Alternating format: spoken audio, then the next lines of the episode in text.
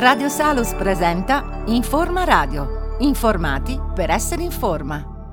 Oh, benvenuti a questa nuova puntata di Radio Salus. Oggi abbiamo ospite il professor Maurizio eh, Bossi, noto andrologo, a cui eh, facciamo subito una domanda.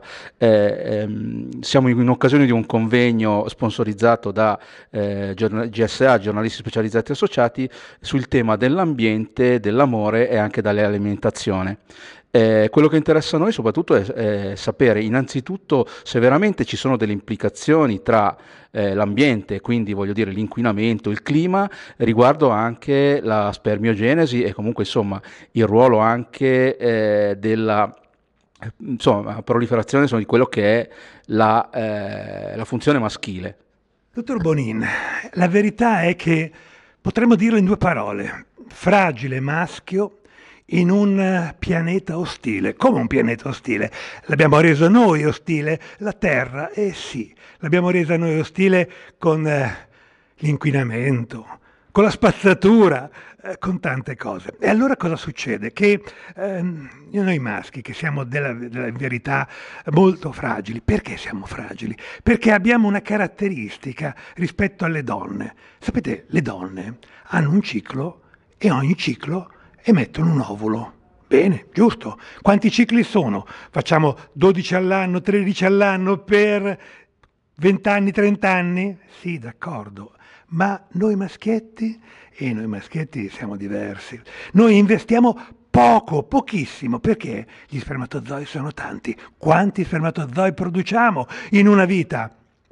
108 miliardi 800 milioni hanno calcolato numero più, numero meno. E allora, quando le cose sono piccole, fragili, quando le cose sono veramente quasi impalpabili, effimere, bello quell'effimero che mi ricorda una zanzara. Ecco, allora sono molto più sensibili agli eventi esterni, agli eventi eh, ambientali, ma soprattutto a come ci comportiamo e come mangiamo. E da qui partiamo oggi.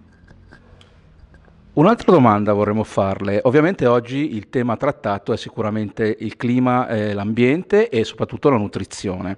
Però un'altra domanda eh, che voglio dire, anche reduci dal eh, periodo infausto che abbiamo passato, quello del Covid, sicuramente anche lo stress e le condizioni ambientali, tra virgolette, dico anche sociali, possono influire in qualche modo nella spermiogenesi? Certo, dottore, e noi siamo di fronte a un animale a due zampe, noi, che è nato, cresciuto, si è sviluppato per correre. Noi, i nostri progenitori, correvano, camminavano, i nostri progenitori erano i veri migranti, eh? quelli di oggi per carità, ma noi siamo stati i grandi migranti ed oggi siamo dei grandi sedentari in poltrona a vedere la tv o davanti al computer. Tutto questo so si paga perché questo animale non è fatto per, per queste cose. L- questo animale è fatto per correre, per migrare, per andare in giro. E allora, e allora questa sedentarietà cambia il nostro metabolismo. E voi dite ingrassiamo. Eh, sì, certo, ma non solo. Pensate che ci sono persone che hanno dei problemi vascolari, cioè i problemi delle arterie. Ok? Adesso vi dico una cosa interessantissima. I cardiologi hanno evidenziato che eh, se un uomo comincia a non funzionare tanto bene dal punto di vista genitale, ok, ma non la sperma, parliamo di eh, potenza sessuale, dai, bene, i cardiologi cosa hanno evidenziato? Che se questo problema nasce da fenomeni vascolari genitali, in capo a 5 anni quell'uomo rischia un problema o cardiaco o neurologico. Dunque è una spia importante, il pene come eh, indicatore della salute generale. È proprio così. Allora, se arriva un prete e vi dice ehm, non ho più le erezioni notturne, uno si mette a ridere e dice ma tanto cosa te ne fai delle erezioni notturne? No, quel prete va curato va curato perché quella è la prima spia di qualcosa che magari andrà male dopo 5 anni o più anni. È un dato scientifico, sembra una barzelletta, ma invece è un dato scientifico.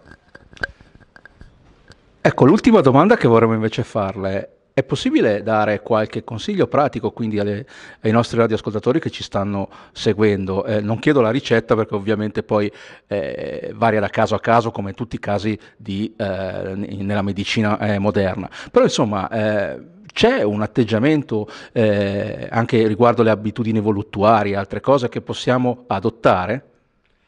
Assolutamente. Per quanto riguarda l'alimentazione, so che dopo lei intervisterà una dottoressa bravissima, allora lascio a lei la parte alimentare, però alcuni punti, soprattutto per i giovani, voglio sottolinearli. E allora iniziamo con le sostanze d'abuso. Le sostanze d'abuso, signori, sono importantissime. Una ricerca fatta a Padova, pensate, ha dimostrato che il 33% degli studenti di un gruppo universitario faceva uso abituale o occasionale di sostanze d'abuso. Di cosa sto parlando? Eh, dello spinello, poi dite è uno spinello, vabbè, e non, e non, dico tutte le altre cose che ci hanno detto. Lo spinello, due parole sullo spinello. Sapete lo spinello dove va a finire? Beh, nel cervello e fa bene, uno si rilassa. Sì, ma si dice che è l'ipofilo, cioè va incontro alle sostanze grasse e il testicolo lo recepisce. Hanno studiato a Pavia la relazione fra gli spinelli e la diminuzione della fertilità e c'è, è documentata. Seconda cosa che voglio dire ai giovani, ovviamente stile di vita, attività, sport, ma questo lo fate. Um, la seconda cosa è, negli anni Ottanta erano diminuite le patologie infettive infiammatorie dell'apparato genitale. Perché? Perché con l'AIDS la gente era molto attenta, certo. Poi l'AIDS fortunatamente c'è ancora, ma è declinato e la gente si è presa un pochettino più di libertà. Le malattie a trasmissione sessuale sono in aumento, un picco enorme, continuo. E dici, ma come fai a saperlo? Per due ragioni.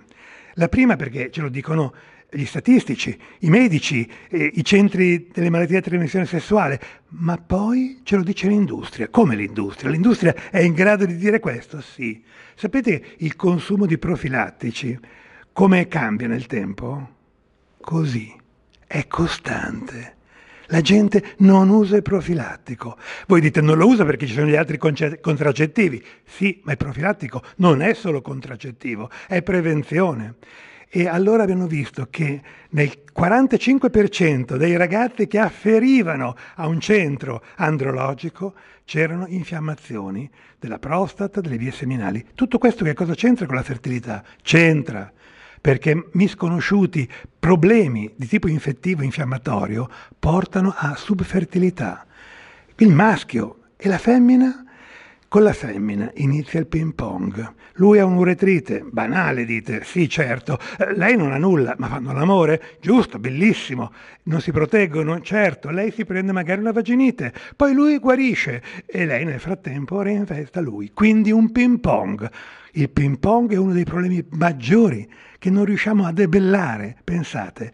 E allora abbiamo detto stile di vita, alimentazione, inquinamento, attività fisica, non sostanze d'abuso, sinceramente, ma non per essere eh, un bacchettone, perché effettivamente fanno male alla lunga, come la sigaretta ovviamente.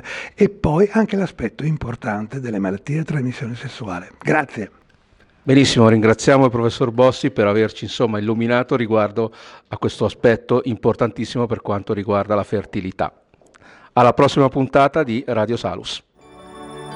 Radio Salus vi ha presentato Informa Radio, una produzione RBM Group.